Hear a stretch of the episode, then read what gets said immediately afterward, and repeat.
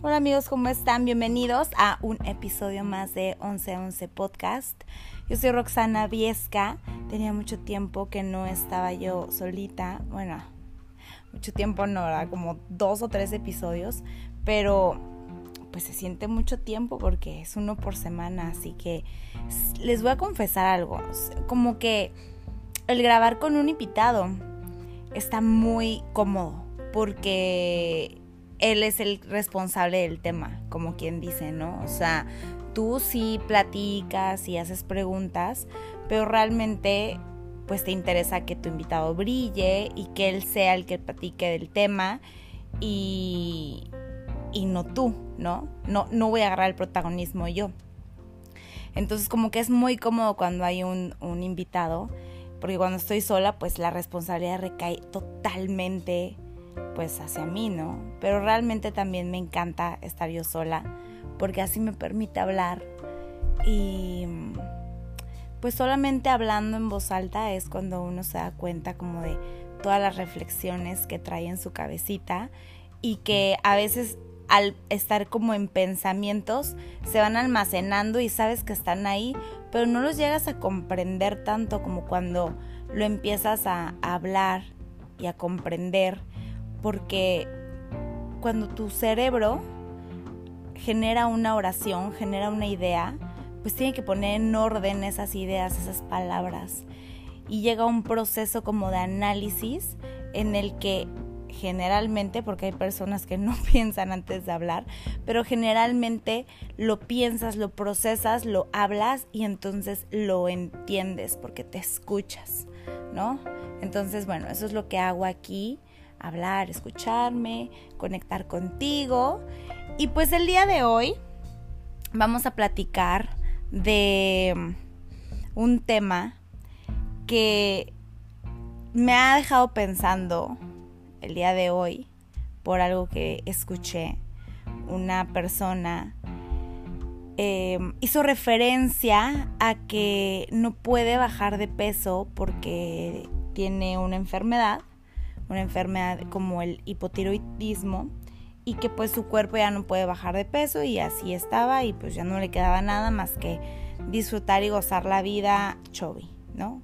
Palabras de la persona. Y me encantó, me encantó que, o sea, tengo ambos comentarios, ¿no? Me encantó que se aceptara, que aceptara la mm, em, condición que tiene o la enfermedad que tiene em, y, que no lo tomara como una depresión, que se aceptara, que aceptara su cuerpo y que decidiera, como ella dice, disfrutar la vida, ¿no? Está padrísimo. Pero por otra parte me dejó pensando que em, quizá tú tienes alguna eh, enfermedad hormonal, algún problema hormonal o algún problema con tu tiroides o no sé, eh, toda tu vida has tenido sobrepeso, no sé, alguna enfermedad que realmente te dificulte muchísimo el llegar al peso que deseas, al bajar de peso. Y mm, yo digo, cuando tú vas al doctor, lo primero que te dice el doctor es que tienes que, que hacer a dieta, ¿no? Que tienes que modificar la forma en la que comes y que tienes que empezar a hacer una dieta. Siempre y generalmente siempre te quitan los mismos alimentos. O sea, no hay una dieta que tú digas, ¡Uta! Esta, nombre, descubrió el hilo rojo. O sea, como que todas te quitan los dulces, algunos carbohidratos. O sea, esa es la base, ¿no? Y entonces cuando tú ya, o sea, de por sí recibes un shock de que tienes una enfermedad, de que tienes que tomar tratamiento, de que algunas de esas enfermedades no son curables, son para toda la vida, o sea, ya ese es un primer shock, ¿no? Luego el segundo shock es entender que ahora tu vida tiene que estar en restricción todo el tiempo, ¿no? Que ya tienes que estar en dieta y dieta y dieta. Y siento que eso es cuando hace como un tipo rebeldía en el cerebro. Es que la palabra dieta es fuertísima. O sea, automáticamente te hace sentir que estás castigada. Y yo lo que quisiera decir, que mejor aún, esta, estas enfermedades lo que tienen en común es que tienes que adoptar un nuevo estilo de vida. O sea, no tienes que empezar a hacer dieta, no tienes que hacer una dieta. Tienes que cambiar tu estilo de vida si es que quieres em, llevar esta enfermedad o esta condición de una forma más transitable y más saludable, ¿no? Pero efectivamente, como esta chava me dijo, o sea, ya me vale, ya tengo esto, lo voy a disfrutar, pues tú decides cómo lo disfrutas. Tú decides si, ok, no voy a bajar de peso, tengo 10 kilos extra, no voy a poder bajar de peso, pero tú sabes si te quedas con esos 10 y quizá bajas uno comiendo saludablemente, teniendo una alimentación más consciente, más amorosa, más desde más desde realmente qué le hace bien a tu cuerpo, haciendo ejercicio, un ejercicio como que te guste, que disfrutes, o si de esos 10 kilos que tienes arriba, pues ya los llevas a 5 y llevas una vida de descontrol porque ya tienes una enfermedad y es como, es como tirar toda la basura. Como decir ya nada tiene sentido. Si ya estoy mal de esto, pues me descompongo de lo otro.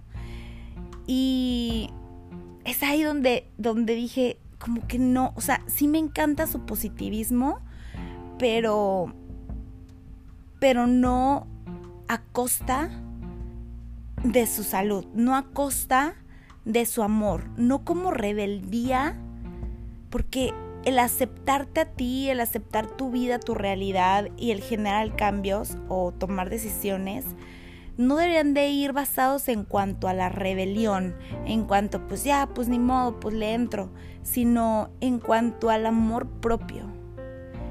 Y es que quedan tantas dudas en cuanto a qué es el amor propio, porque siento que es algo tan ambiguo, siento que es algo tan de percepción de cada quien, siento que es algo tan amplio que hace que se pierda, se pierda en toda esa gama de respuestas.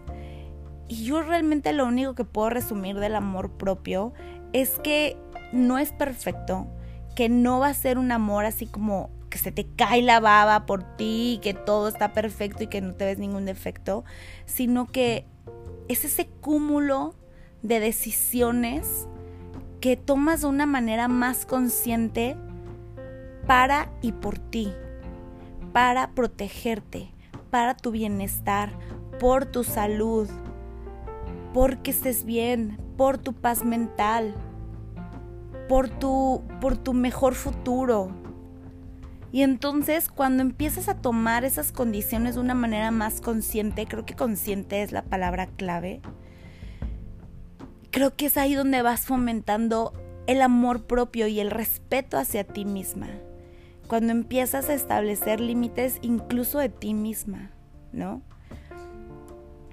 Y si tú estás pasando por alguna enfermedad que te tenga con una retención de líquidos o que almacenes más grasa y te sea más difícil bajar de peso. O inclusive si te lastimaste alguna pierna, algún brazo y no te sea posible hacer ejercicio y tengas que estar en reposo, tú decides cómo llevas esa condición. Si le das a tu cuerpo más tortura y más castigo, o si tratas de compensar lo que ya no puedes hacer y te enfocas en lo que sí puedes hacer, en lo que sí puedes mejorar, en lo que sí puedes hacer por ti.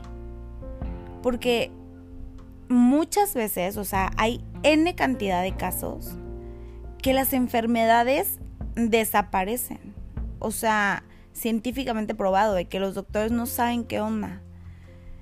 Y yo creo que está súper ligado a esa relación que generas contigo mismo de respeto y de decir, algo estuvo mal, por eso mi cuerpo reaccionó de tal forma, algo he estado haciendo mal en mi vida y es momento de actuar diferente, de empezar a hacer cambios.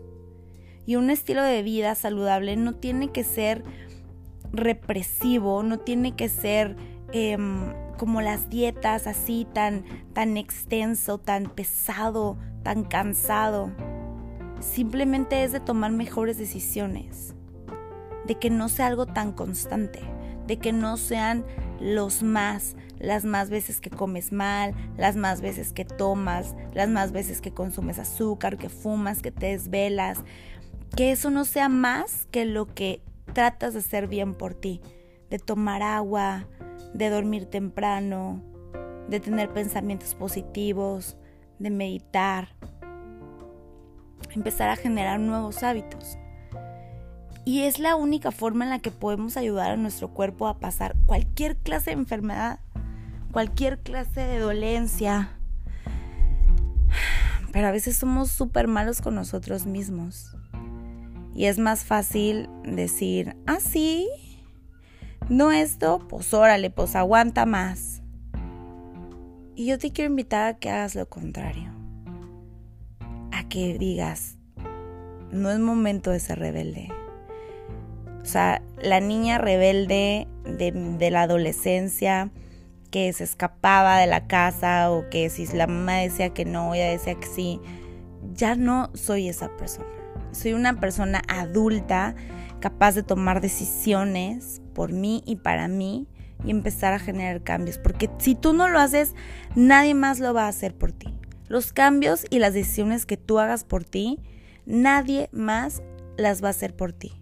Tú eres la persona a la que más le importa tu vida, tu bienestar, tu cuerpo. Tú eres la única persona que sabe qué es vivir en tu cuerpo, en tu mente.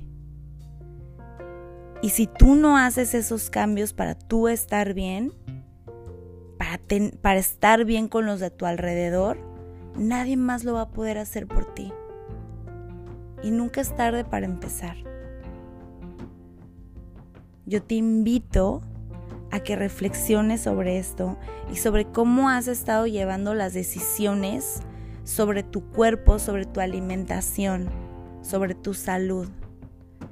Y si notas que hay algo que quieres cambiar, que quieres dejar de hacer, que sientes que ya no le hace bien a tu vida, anótalo y pon opciones de qué puedes hacer para mejorar, para cambiarlo. Y si puedes, escribir el proceso, o sea, escribe de acá, de acá a acá, de tal día a tal día, voy a empezar a hacer esto y luego voy a ir evolucionando a esto. Los cambios no son de un día a otro. Llevan tiempo, llevan paciencia, llevan amor, llevan mucha atención, mucha concentración, mucha conciencia. Y la verdad es que no es algo fácil, pero sí es algo posible. Tú eres la única persona que puede llevar esa enfermedad de una manera pesada, tortuosa, triste, difícil o con un poco más de paz. Me imagino que ninguna enfermedad es fácil de llevar, no hay enfermedad pequeña. Cada quien puede ser lo peor que le ha pasado, el peor dolor, una carga muy fuerte, no importa qué enfermedad sea, es tuya. Es tuya. Tú la tienes. Tú eres el responsable de cuidarla, de cuidarte, de hacer cambios por ti, de darte nuevas oportunidades, de decir, lo estoy intentando, lo estoy haciendo. Y no de cruzarte de brazos y nada más dejar que ya la vida pase porque pues ya tienes esta condición, esta enfermedad y ya no hay nada que puedas hacer. Porque los doctores dijeron que ya no había nada que pudieras hacer y no estás dispuesto a comer apio todos los días. No se trata de eso. Te invito a que lo reflexiones y ya que me escribas y me digas qué opinas. ¿Qué opinas de este podcast? ¿De qué tema te gustaría que hablara? Y si te gusta que traiga invitados o te gusta más que yo hable sola, me encanta conectar contigo. Escríbeme. Te mando un abrazo súper grande y un beso muy fuerte.